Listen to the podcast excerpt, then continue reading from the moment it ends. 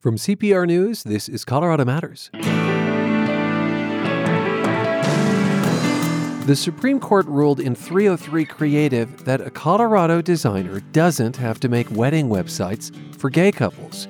But over time, the effects could be farther reaching. It is very difficult to see where we might draw a line that just says you can only turn away LGBTQ customers under this. It naturally flows to race, to sex, to national origin, disability, and even religion like interfaith marriages. So this might see an uptick in discrimination against minority religions as well. Then, for Denver poet Suzi Q. Smith, birds provide a sense of place. How else do you know where you are if not for the birds singing you the chorus of a place, showing you its colors, saying, Yes, we see you, you are here, and I am here, I am, I am. Local, national, and international reporting from NPR and Colorado Public Radio has a long history of holding the powerful to account by addressing false narratives with verified facts. Philanthropic support makes this kind of reporting possible, and it strengthens our ability to deliver trustworthy, fact based journalism essential to our democracy. Explore all ways to give and make your gift on the support page at cpr.org.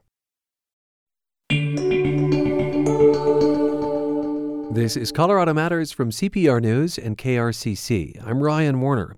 In Colorado, it's been illegal to discriminate against someone for being gay, lesbian, trans, or bisexual for 15 years. Recently, a website designer challenged what is and isn't covered by that law. She didn't want to have to make wedding pages for gay couples, and she won at the Supreme Court. So, where does that leave protections for LGBTQ Coloradans? Kyle Velte says that may just be the start, that women in general, and perhaps religious minorities, may also be affected. Velte teaches at the University of Kansas Law School, specializing in religious exemptions from anti discrimination laws. She's a past president of the Colorado LGBT Bar Association. And Kyle, welcome. Thanks for having me. Does the Supreme Court's decision mean that LGBTQ protections from discrimination are now dismantled in Colorado? Not completely dismantled, but in important ways are significantly dismantled. One thing I want to say at the outset is that the court did not strike down this law in its entirety. Rather, it said, as applied to this particular vendor of wedding websites, uh, she does not have to follow the law. It cannot be applied to her. And so there are still huge swaths of transactions in the public marketplace where LGBTQ consumers in Colorado will be protected by the Colorado Anti Discrimination Act and still have. Um, an ability to seek out their rights if they are turned away from service. So, do you think it would be easier to list for us what is protected still?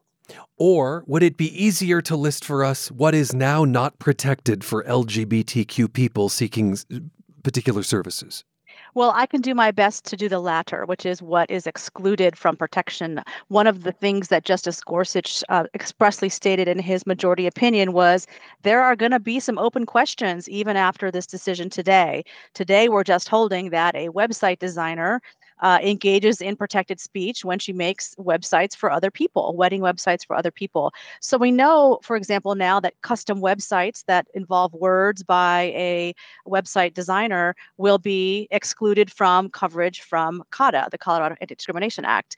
Uh, what remains open, though, is what other kinds of expressive products or services will be covered by the court's ruling. So, for example, if you hire a calligrapher, if you're a same sex couple who hires a calligrapher to write the menu for your wedding or the invitation or the save the date card, is that expressive speech in the same sense that the wedding website is? And if the answer to that by a court is yes, it is, then calligraphers can turn away LGBTQ customers seeking wedding related items. So, those are the kinds of questions that are are going to lead to, I think, just a litany of different lawsuits while the courts try to figure out where are the lines that we're going to draw around expressive products and services. The website designer, Lorie Smith, and her business 303 Creative were deemed indeed to be providing expressive services to make custom websites, though she hadn't made any for weddings yet. And she cited her faith as the reason that she is uncomfortable doing so. Does this ruling say that you have to have religious reasons to turn away a message from an LGBTQ person? Or does it open it up for, uh, I don't know, turning people away on other grounds? It's the latter. Uh, certainly, Justice Gorsuch notes just a couple of times that her objection to writing these words about same sex marriage was, in fact, her faith and her uh, belief through her faith that uh, marriage is between one man and one woman, and same sex marriage is, in her words, false. But the decision does not hinge on the fact that it was religiously informed speech that she was refusing to write. Rather, it was just the fact that it was speech at all. And so Justice Sotomayor, in her dissent here, points that out and says, listen, this is not limited to faith based kinds of speech, and it's not limited to LGBTQ customers either. So this could extend, for example, and this is drawn from Justice Sotomayor's dissent, if there is a photographer that sells headshots for professional purposes and has a belief, whether it's a secular belief that's traditionalist or it's a faith based belief, that women should not work outside the home. Well, is that expressive enough to say, I am not going to take headshots of women? The same could be said for discrimination based on race. Uh, if there is a wedding cake maker or a wedding site maker who thinks that interracial marriage between straight people is either against God's will or just has a white supremacist worldview, not based in religion, both of those actors in the marketplace would, I think, under this Supreme Court decision, be able to say, I simply don't want to serve opposite sex uh, interracial couples. And to make me do that with a website impinges on my free speech rights. And then I don't have to do it. So it is very difficult to see where we might draw a line that just says you can only turn away LGBTQ customers under this. It naturally flows to race, to sex, mm. to national origin, disability, and even religion like interfaith marriages. So this might see an uptick in discrimination against minority religions as well. Gosh, so really there are questions, if I can summarize here, on three fronts. One is what will be considered an expressive creative service. One. So yes. does that extend to calligraphy, as you say? Two, will the objections to serving a particular client be limited just to those who have religious exemptions, or will it go beyond that? And then yes. three, could this extend beyond LGBTQ people? And this will all, I suppose, be decided in the courts over the uh, years, perhaps decades to come. Yes. The person at the center of this lawsuit, the website designer Lorie Smith and her lawyers, say this case is not about discrimination at all. And I'm going to play a clip from Smith on the Nine News program next with Kyle Clark, just after the Supreme Court's verdict. She explains what this case is about to her. The government should not force anyone to say something they don't agree. You may not agree with me on the topic of marriage. We very well may disagree. But the court's decision last week protects each and every person. Nobody wants to be forced to say something to create speech that they don't agree with. And disagreement does not mean discrimination. Free speech is worthy of protecting. I simply want to create speech that's consistent with what I believe. I want that for the LGBT website designer. I want that for people who don't have the same views on marriage that I do. Everyone should be free to speak consistent with their convictions. Smith was represented at the Supreme Court by an organization called the Alliance Defending Freedom, founded by Christian community leaders. And in a statement about the case, they say the ruling makes clear that non discrimination laws remain firmly in place and that the government has never needed to compel speech to ensure access to goods and services. What's your reaction? Uh, well, I guess I'd start with my reaction to the plaintiff's statement that she made to the news.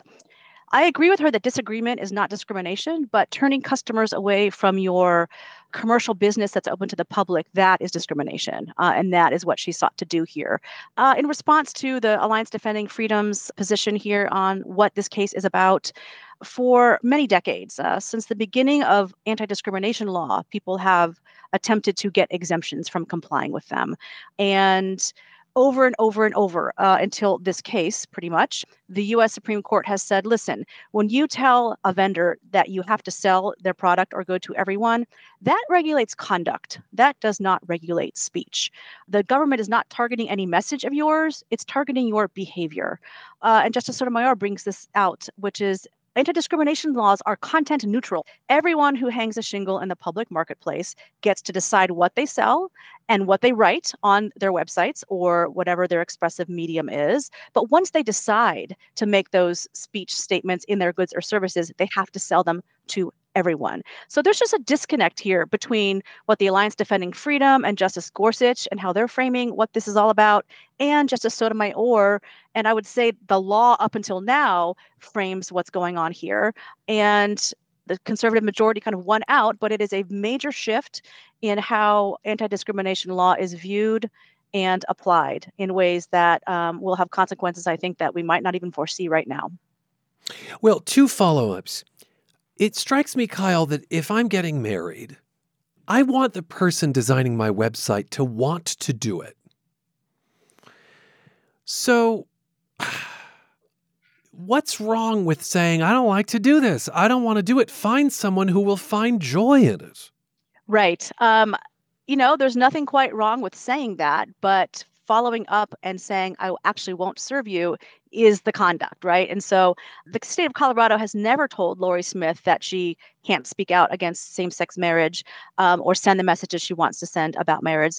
You know, they've just said if you're going to sell websites, you have to sell them to everyone, uh, including marriage websites she can choose to not send messages at all about weddings by doing other kinds of websites, which is all she's done until this point. Your listeners might be familiar with the fact that she never actually turned away a gay couple. She never actually did a, a wedding uh, website because she sought advice from the courts before she even tried. So she could be exempt if, in fact, she tried to turn away a same sex couple.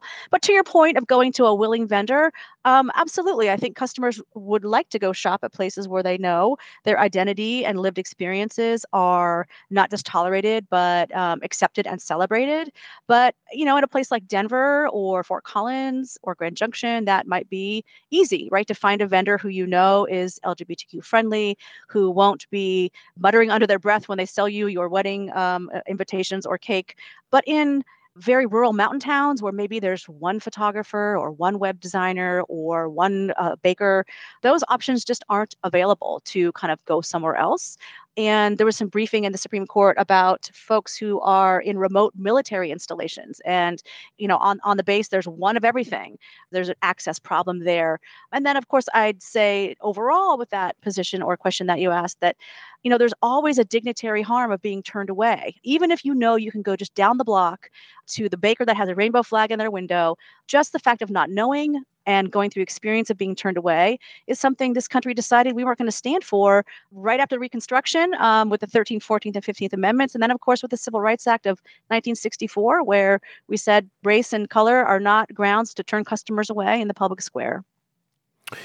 I do want to explore the history, particularly of Colorado's law, in, in, just a moment. But let me pose a polemic. And I'm acknowledging that this is an extreme example so that we can do a little bit of legal thinking out loud. Um, if a Nazi came in and said, I want a swastika cake, and you said, No, I'm not going to make that for you. That's gross. That's disgusting. You, you don't think that that person should be compelled to make a swastika cake? Absolutely not. And Colorado anti discrimination law wouldn't force the baker to make that cake because presumably the baker would not make that cake for anyone. But what Colorado's anti discrimination statute says if you are in the business of making swastika cakes, you have to sell it to the Nazi, to the Jew, to the Catholic, and to the agnostic. You have to sell it to everyone. So again, vendors get to choose their message, but once they decide on a message, then they have to sell to everyone who's protected based on their identity under the Colorado Anti Discrimination Act.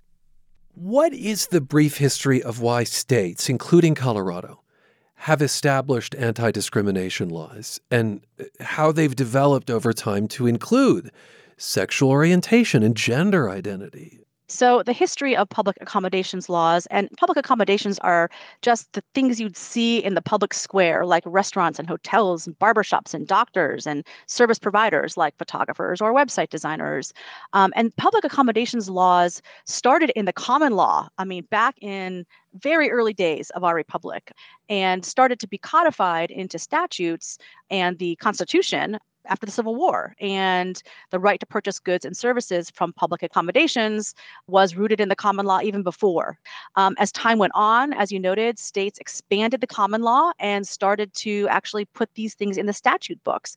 But the origin of public accommodation laws really is in race and in the history of slavery and Jim Crow, white supremacy, that's where it all started. And in those early days of the 1960s, there were vendors who were seeking exemptions from the Civil Rights Act to not serve Black people in the South.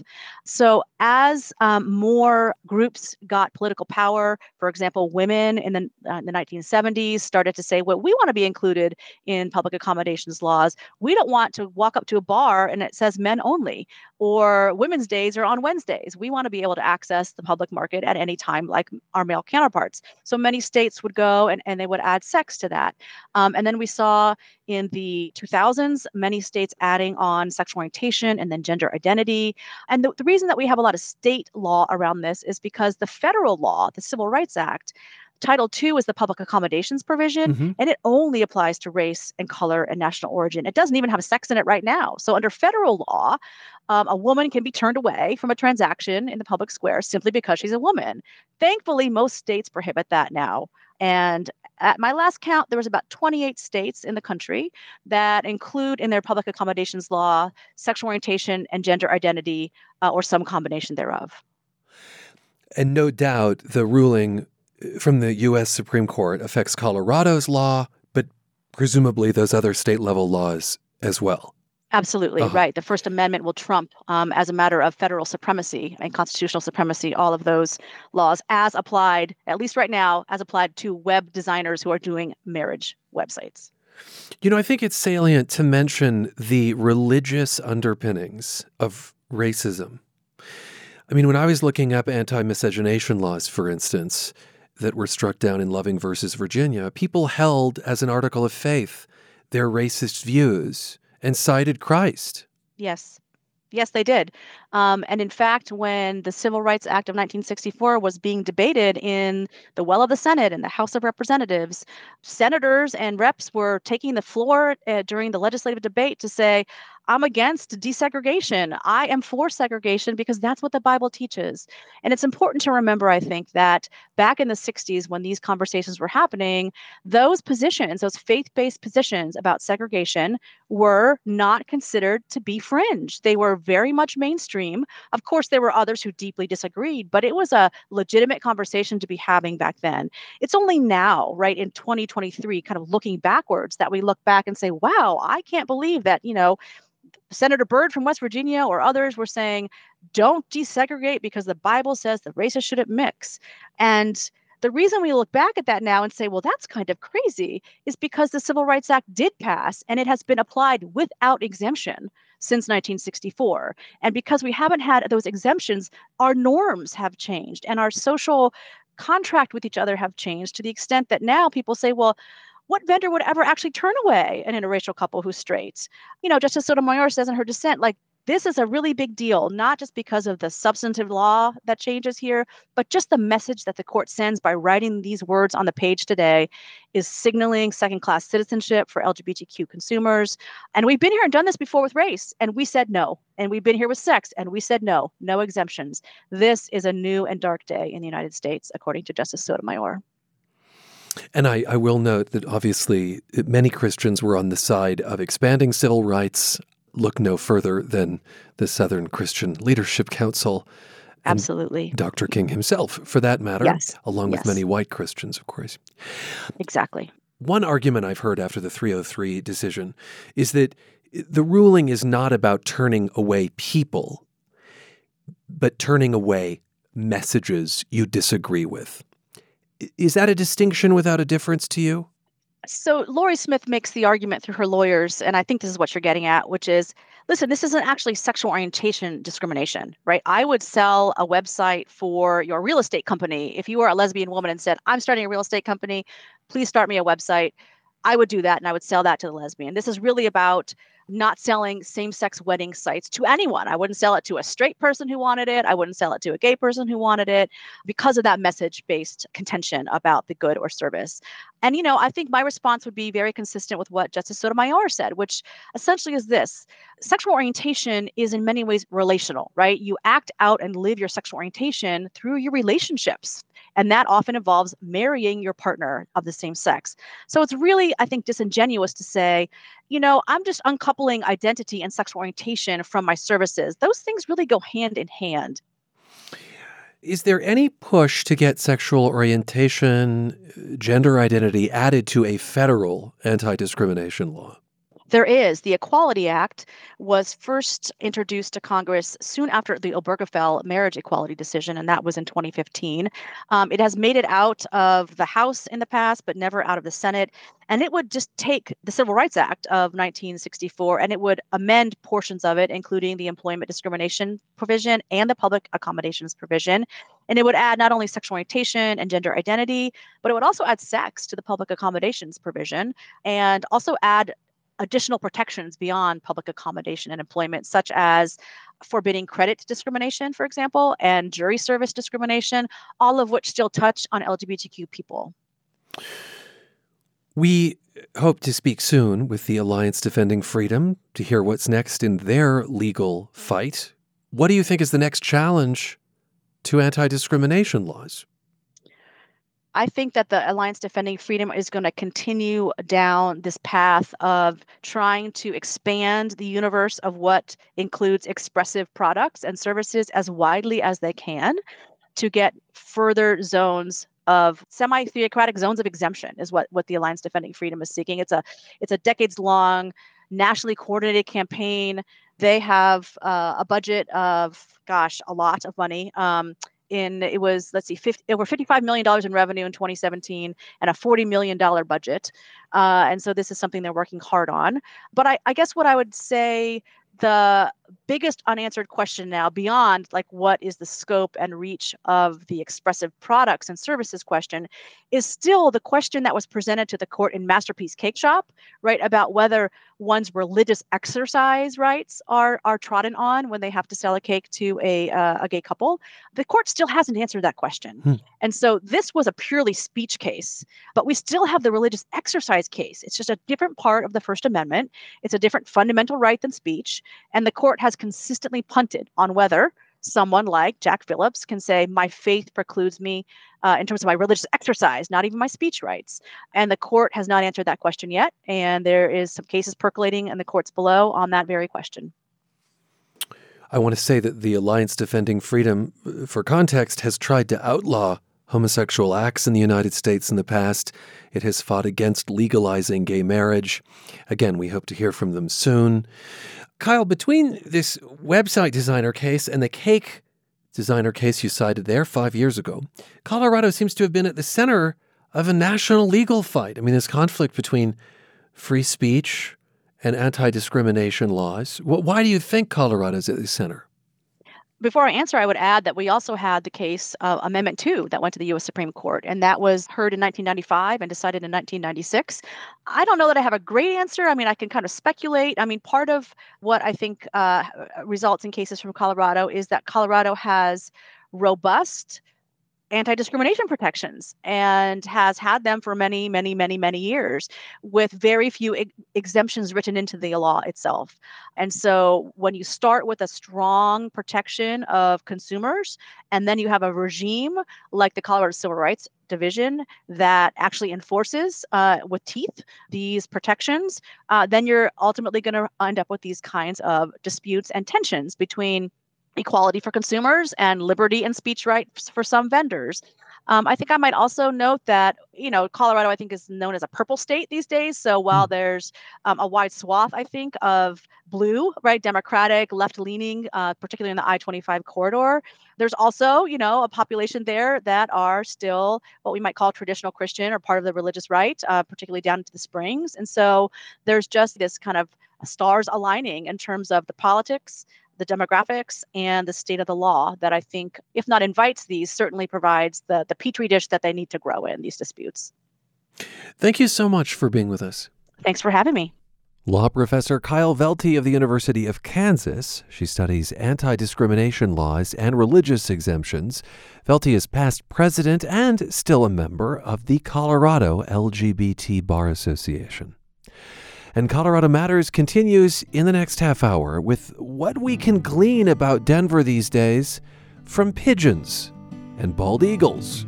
I'm Ryan Warner, here with CPR News and KRCC.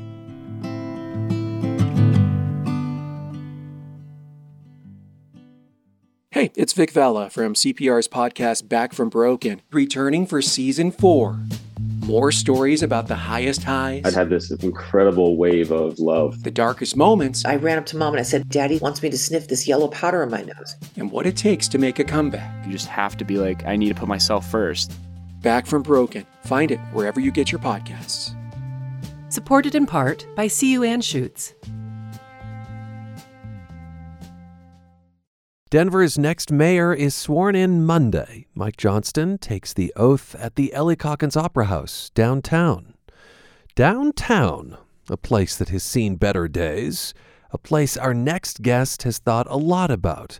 Suzi Q. Smith is an artist and activist, a combination she was drawn to because of the artistry she loved as a girl in Denver.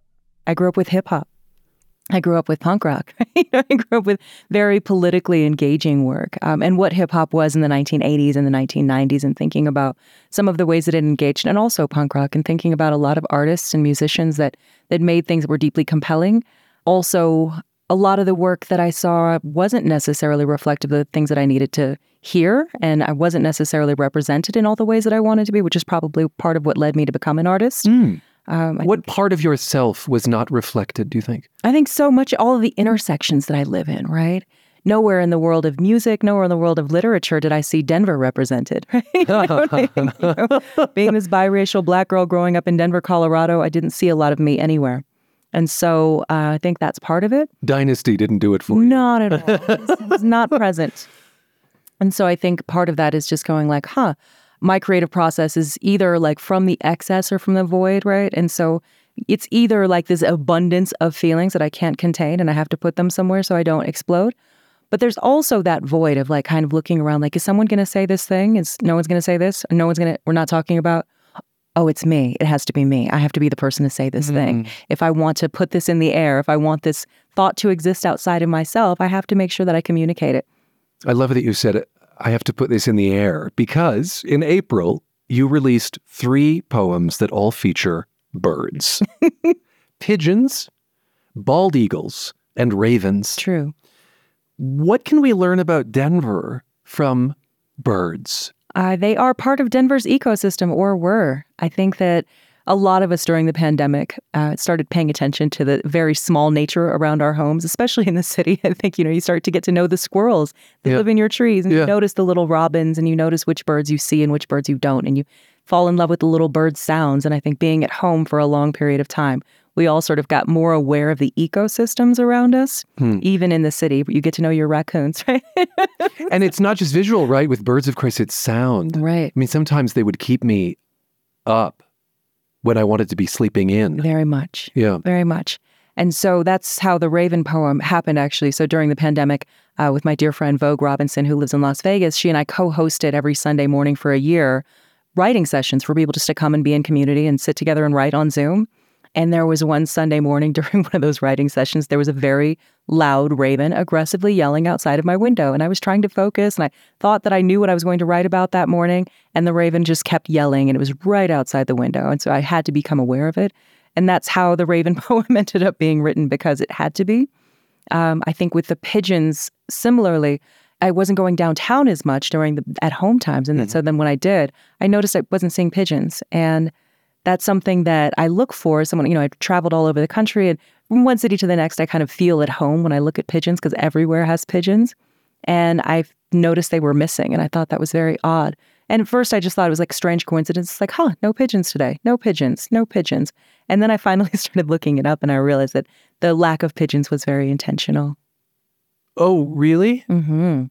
Like Denver decided to get rid of them? In fact, yes. What, what's the story? Uh, so there's, yeah, I found a little article, and so uh, Denver poisoned the pigeons. Yeah, they find they they tried a few different things, and it almost reads like um, some of it's almost comical, like the way the U.S. tried to get rid of Fidel Castro, like all of these like Oh, yeah.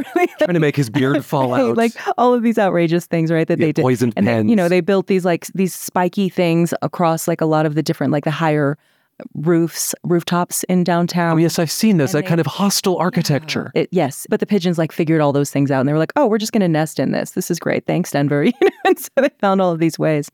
And it, the primary motivation was that the city was spending so much money on abatement of their waste. Right, there were so many pigeons, and they were trying to figure out how to get rid of them. And so they finally found that there was a hallucinogenic that worked, um, that either caused them to get very confused and and no longer return home or or die. So that is why Denver no longer really has pigeons in in downtown. We still have pigeons as a city, but mm-hmm. downtown, not so much. Is there a symbol or metaphor in that for you? Absolutely, I feel like it's almost a test of who's who's valuable, right? People generally don't love pigeons. I think that, and and the fact that when I talk about it, no one else has noticed that they're gone. Is the most alarming bit. And so it feels like, you know, when we talk about canaries in the coal mine, right? I feel called out, Suzi. There's, it's really true. No one has noticed that they're gone. No one loves them. And so when they're missing, everyone's fine, right? And when we consider the hostile architecture, of course, in downtown Denver to remove people who are without ho- housing. And so uh, we used to have benches and places for people to sit. When you think about the coffee shops downtown, most of them don't have indoor seating anymore. Most of them have, you know, signs that are very clear, like "take your things and get on out." Move on, right? move on. Like just, and also now like grass is replaced with huge boulders, so people can't set up tents. Like there are a lot of different things that are quite hostile to anyone sitting still and getting comfortable for any length of time. I hear you saying this is like avian gentrification. Indeed, in deciding which species are valuable and who we would like to attract and who we would not. And I think that, you know, as one of the fastest growing cities in the country, we're the second most rapidly gentrified city in the country in the last 10 years, just right behind San Francisco. So that's huge considering the amount of change, right? And also having lived in Denver for my entire life, the erasure is is really astounding. So I'm not really opposed to growth. I've been primarily, I think, curious about it. And as Denver continues to reinvent itself and reinvent itself, I have so many questions about who Denver is for. And as it continues to change, I'm still not sure what the answer is, right? And I think it's certainly not for pigeons, and it has decided that. I think we got to do the pigeon Yeah, poem. me too, sure. Um, downtown is dead. Even the pigeons don't go down there anymore. My reflection in the buildings looks like a ghost. The city killed the pigeons off, put up spikes they just built nests in, put up poison, sent them flying in circles till they got lost or dropped dead. The city was tired of their crap, cleaning it over and over. The city hates its poor, and everyone knows pigeons are poor man's doves. The city does not have doves. The city announced last year it was time to start killing the geese. They were becoming a nuisance, so common, so everywhere. The city would rather have an ostrich or an emu, a roadrunner, but only if it owns a home. I keep looking for the pigeons, the lavender gray fringes, the smoky white tufts, the free range yolky eyes watching back while they peck and gather and peck and gather. No one else even notices they're gone, which, of course, feels like a test. Who else am I supposed to share these sideways glances with? How else do you keep time? How else do you know where you are, if not for the birds, singing you the chorus of a place, showing you its colors, saying, Yes, we see you, you are here, and I am here, I am, I am, I am, I am, I am. The description of bird eyes as Yolki is brilliant. Oh, Did Thank- you, you were going for an egg theme? indeed. Yeah, that's just brilliant. And then also in the beginning, as you talk about the ghost of seeing yourself, Mm-hmm. I think reflected maybe in a high rise. very much. Yeah, I've had that experience, and it it feels as empty now, an experience in downtown Denver as it has ever.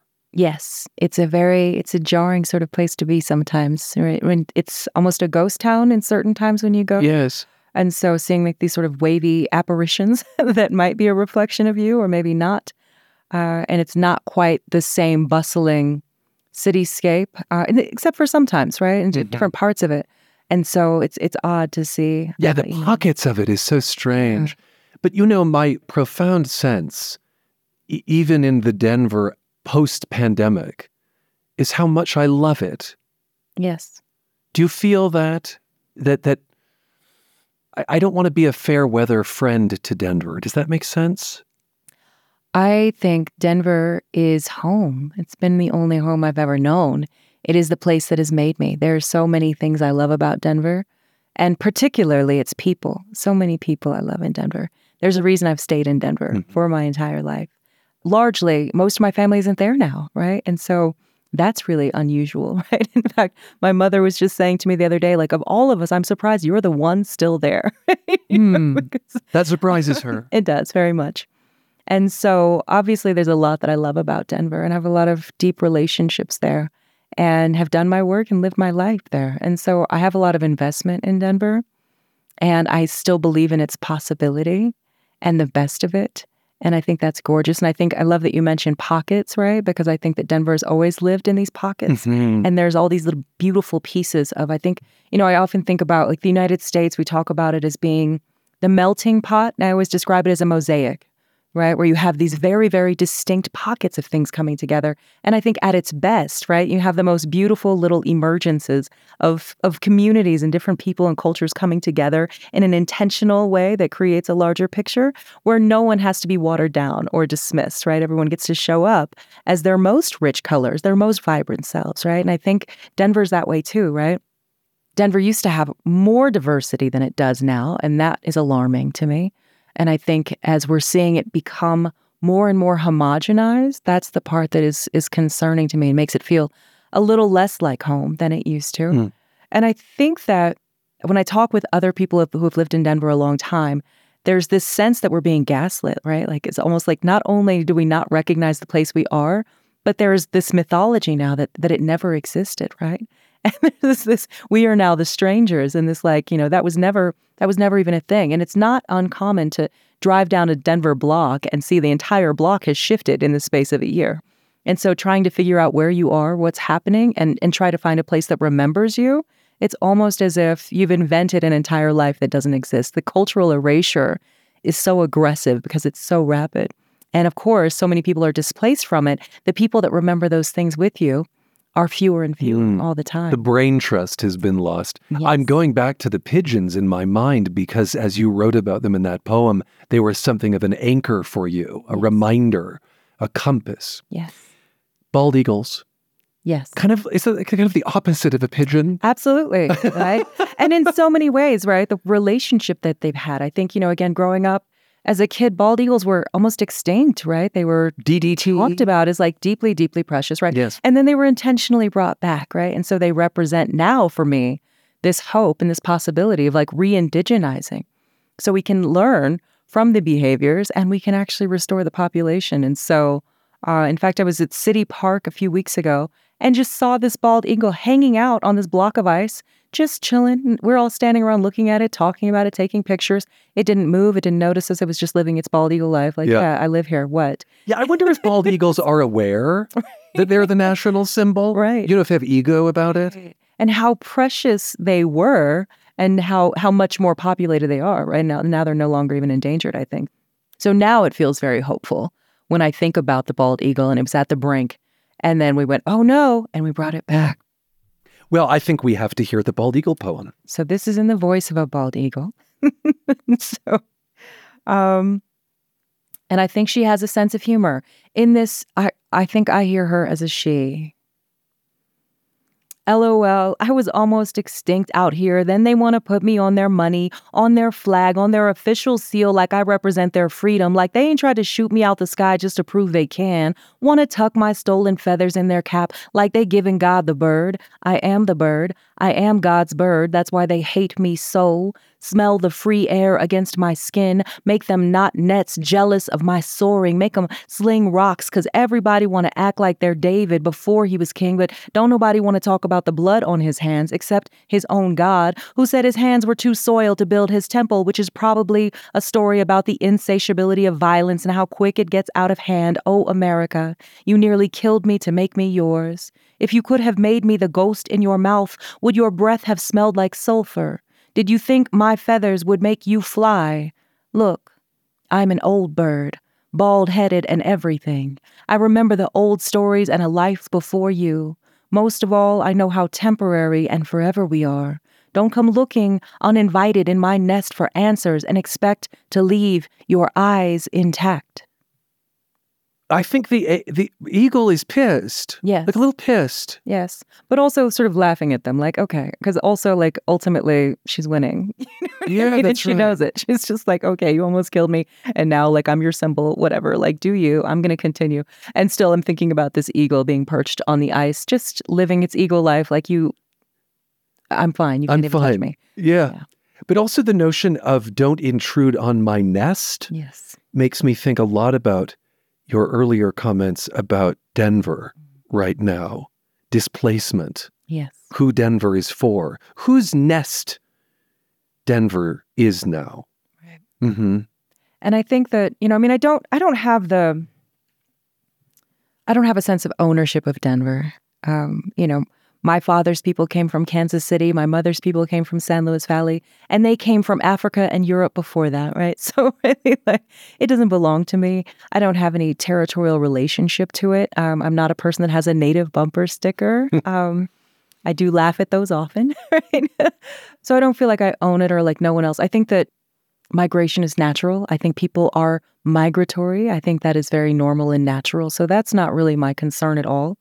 I also I enjoy many of the people who live in Denver now who didn't used to, right? So Well, now that's that may separate you from other longtime Denverites because I, I do think that there is an understandable frustration, maybe at the extreme end, hostility, an otherizing of those who, you know, came in after you. in fact, Why don't you have that? I don't think that everyone comes in like Columbus. I don't enjoy the ones who do, right? The ones who come and pretend that there was nothing here and now we can just make it be whatever. Uh, so, for the people that come to conquer Denver, to come to reimagine Denver in some entirely new way um, and make it unaffordable for the people who've been living there already, I don't enjoy them very much. That's not everyone that comes to Denver. I think about um, like architecture is a great example. So my dear friend Bobby LeFebre, he's Colorado State Poet Laureate. Yes. He and I were having a conversation about the North Side specifically, right? He writes a lot about the North Side, right? So I'm from Park Hill, he's from the North Side. And we've watched this together um, as it's been happening. A lot of the new places in the North Side, but I think the houses in Park Hill and the North Side were traditionally pretty similar, right? Very front porch communities.